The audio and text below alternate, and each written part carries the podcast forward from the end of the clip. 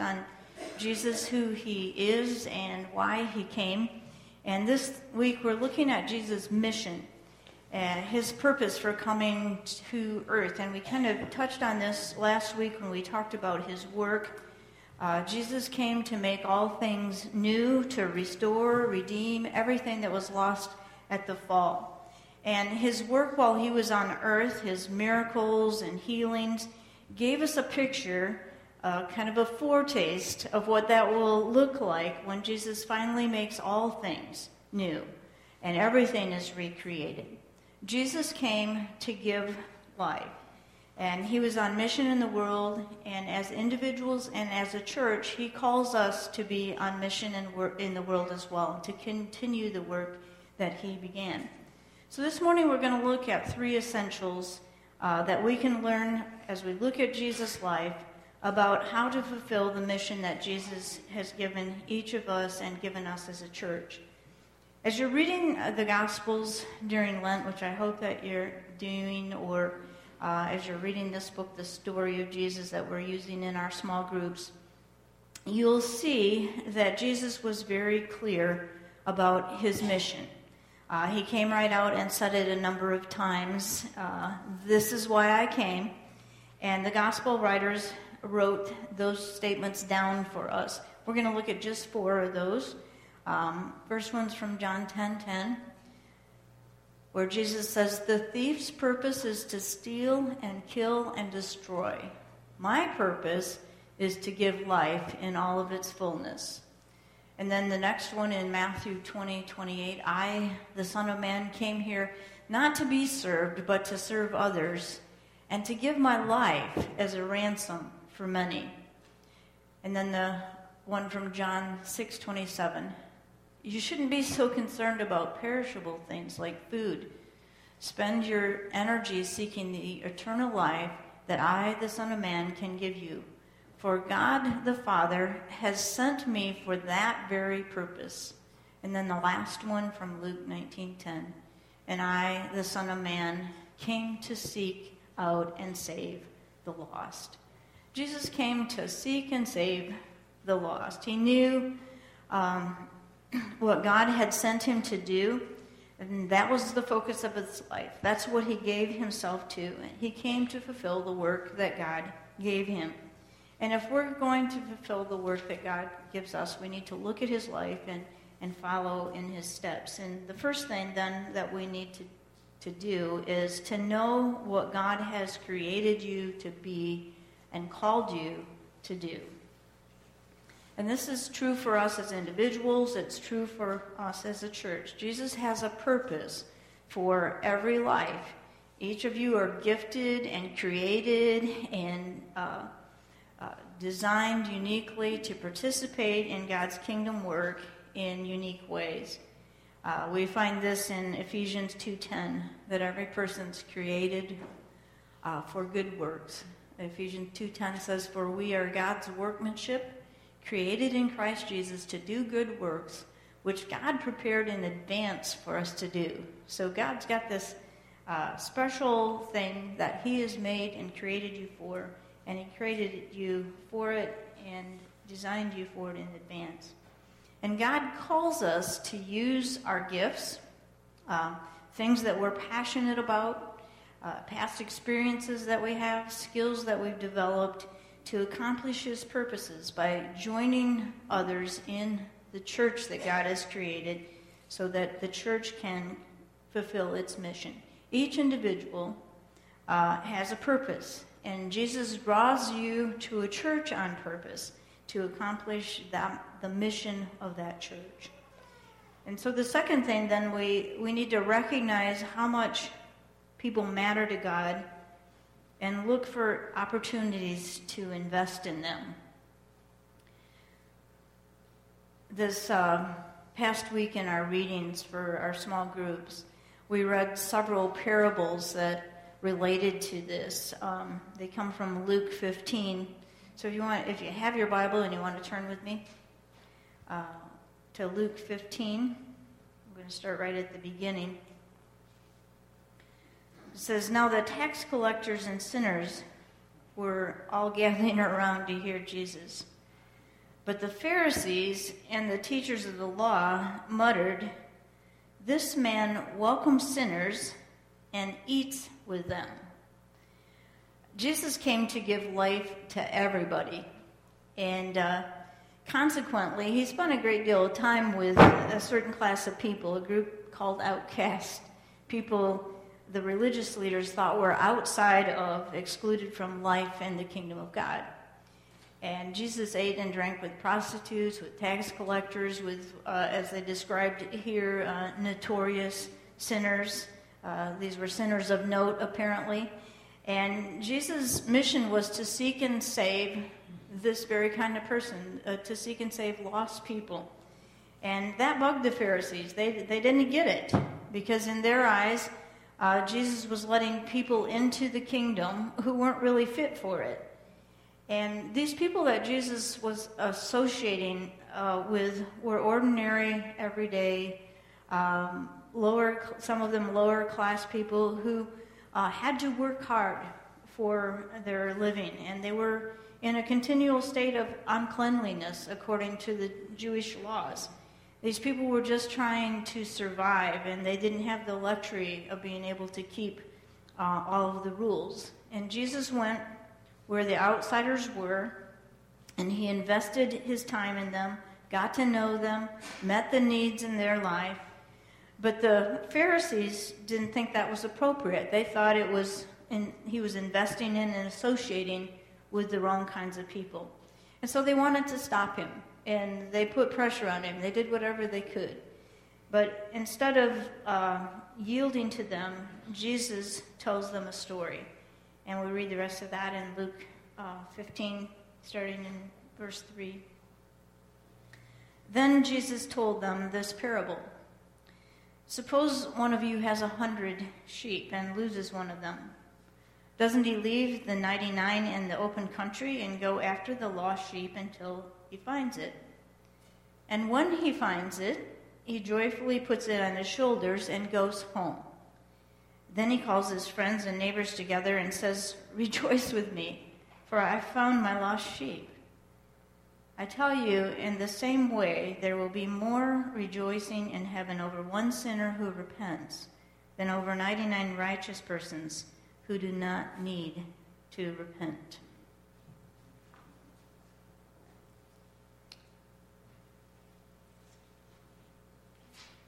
If you have a hundred sheep and one of them has wandered away, wouldn't you leave the others and go looking for the lost one?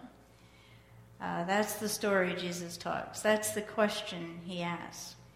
And um, we don't really have to wonder why Jesus chose sheep in this illustration because uh, sheep aren't really known for their smarts. Uh, they wander off and they can't find their way home.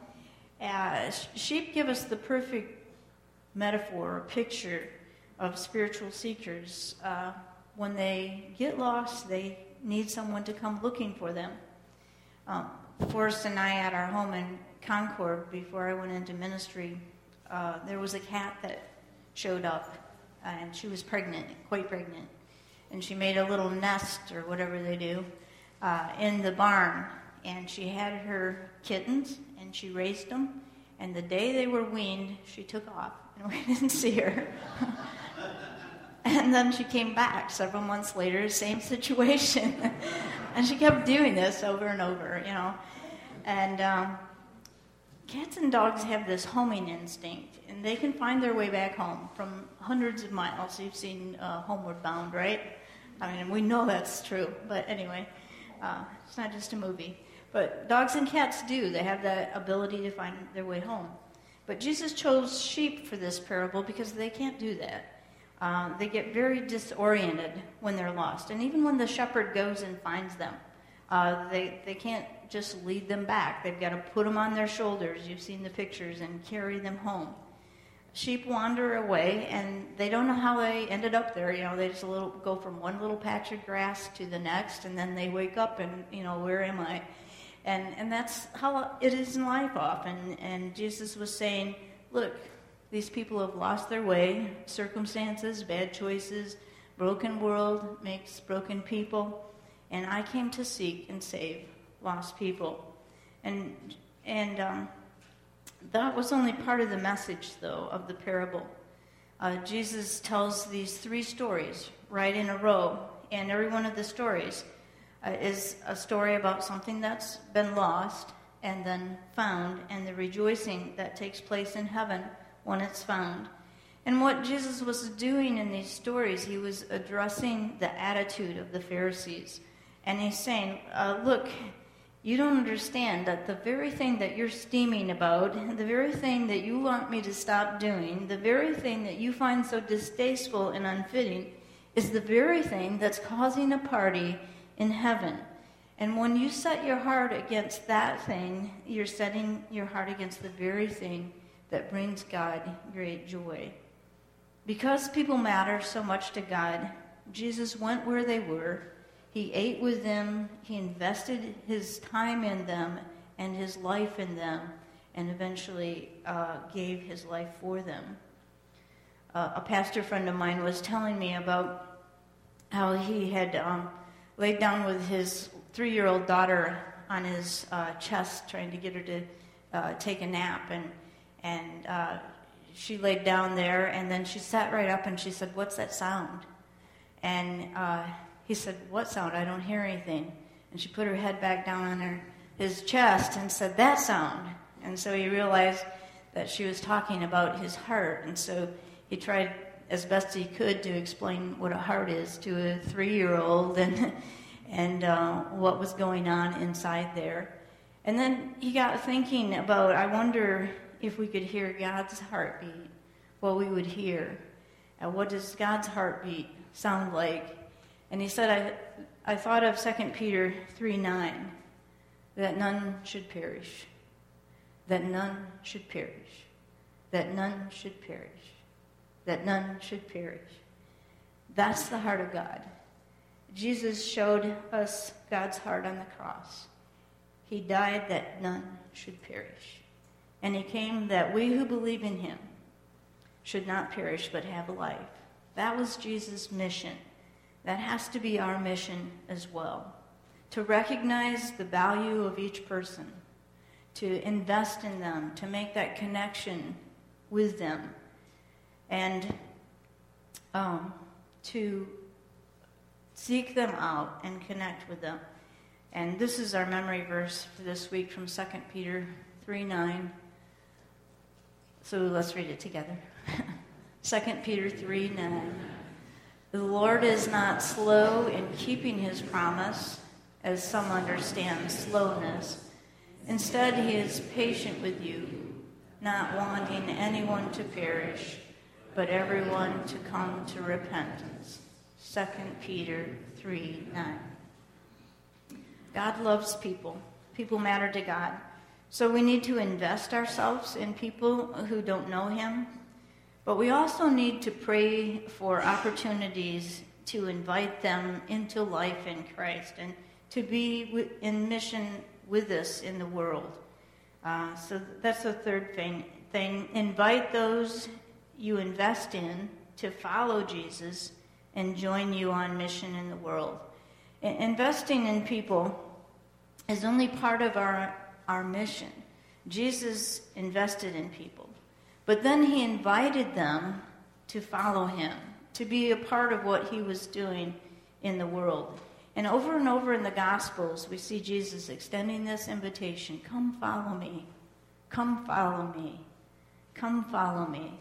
And as you invest in people's life, at some point, God is going to open the door, that opportunity to invite them uh, into a newer and deeper relationship with God, to, to take that next step closer to God.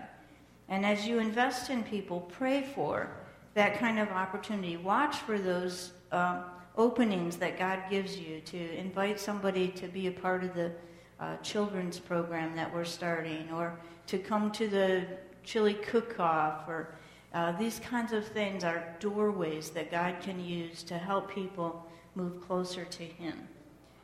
Um, just out of curiosity, does anybody remember our mission statement? I'm really hoping everybody's scrambling. They know it's on the back of their bulletin. With go. Okay, we got to work. All right, who can read it then?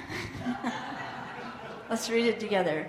To ignite God's love in our lives as we reach out to the world. Yeah. That's a wonderful mission. To ignite God's love in our life, to, to seek those things, to do those things, put ourselves in those places that ignites God's love in our hearts and in our lives so that we are passionate about reaching out to a world that needs to know Jesus, reaching out to a world that has uh, needs, physical and emotional, spiritual needs. And we're uh, living out our mission in a very focused way right now. And one of our goals this year is to start that children's ministry and get that off of the ground so that we can have an impact on some children's lives.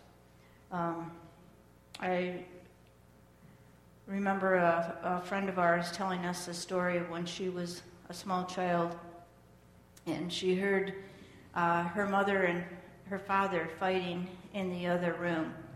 Uh, and they were talking about divorce and they began to argue about which one of them would get stuck with her. And, uh, and uh, that a friend had invited her to Sunday school the week before that. And she said, that she prayed, God, I, I don't know if you're real, but if you're real, can you be my daddy? And um, I just think what we're doing right now is so important. Um, if you know kids, uh, you should be inviting them. And you know, kids come from good families, kids from come from hurting families, but every child needs that foundation for their lives. And, and what we're doing right now is of the utmost importance. Um, the statistics show that if a child does not enter into a relationship with Jesus Christ, by the time they're 18, uh, 80% of people have uh, done that by the time they're 18. So the, the statistics show that uh, the chances of somebody coming into a relationship with Christ diminishes as we get older. And, and, and besides that is the foundation that this gives kids um, to know that they're loved by God, that there's somebody that will always love them, that will always be there with them. And I, I don't know how to tell you any other way, but that that this is just such an important ministry, and we need to give everything that we have to it. And I would invite you to um, be a part of the outreach uh, this that's coming up here in Easter. And if you want to just look at the back of your um, bulletin there, I think I've also got some things on the connection card that we need to look at. But let's start with the bulletin. Um, I want to give you a, a way to be on mission with Christ this week, and that is to talk to three friends who have young children and ask them the three questions that I've listed there. Um, we want to try to understand what are some of the things that keep young families from coming into a church, being part of a church. Uh, so, this survey will help us to do that. So, the questions are if you attend church, what was the deciding factor in choosing the church that you attend? So, you can talk to people who do attend or don't attend, but if they do, okay, what is it that you like about your church? Why did you choose that church? And then if they don't attend church, okay, what's the greatest barrier for you to attend church? Maybe they work and they can't be here on Sunday, or uh, maybe they think it's boring, or you know, and and be careful that you're not selective in reporting. Maybe you think uh, people should wear a suit and tie to church, and they they say, you know, well, I I don't have the right clothing, you know, uh, all I've got is blue jeans. Uh, write that down. Don't be selective about what you're reporting. All right, and then the third thing is to list three families with children that you're going to begin to pray for and then watch for those opportunities to invite them to our Easter outreach uh, event. That's an Easter egg hunt and uh, brunch on Sunday.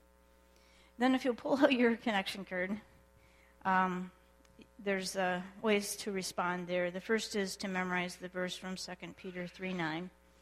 The second says, I'm praying for one or more families and asking God for an opportunity to invite them to church. So you're doing number three on this list. And then I'm going to be on mission this week asking the survey questions to at least one person. It would help us um, if you uh, were to survey more than one, of course. And then if you can turn those in, we're going to create kind of a graph and with some of the answers so that we can get a picture of how we can help people and be more um, inviting to people. All right, would you pray with me? Lord God, I, I thank you for this church and the people in it who love you so much and serve you so well. And God, our heart really is beating with your heart when it comes to um, caring for children and reaching people who don't yet have a relationship with you. And so I pray that you'll make us effective in this and that you'll open our eyes to see the things that we can do that will help us to reach uh, families, to reach people, uh, to make your love known and your kingdom visible. We ask these things in Jesus' name. Amen.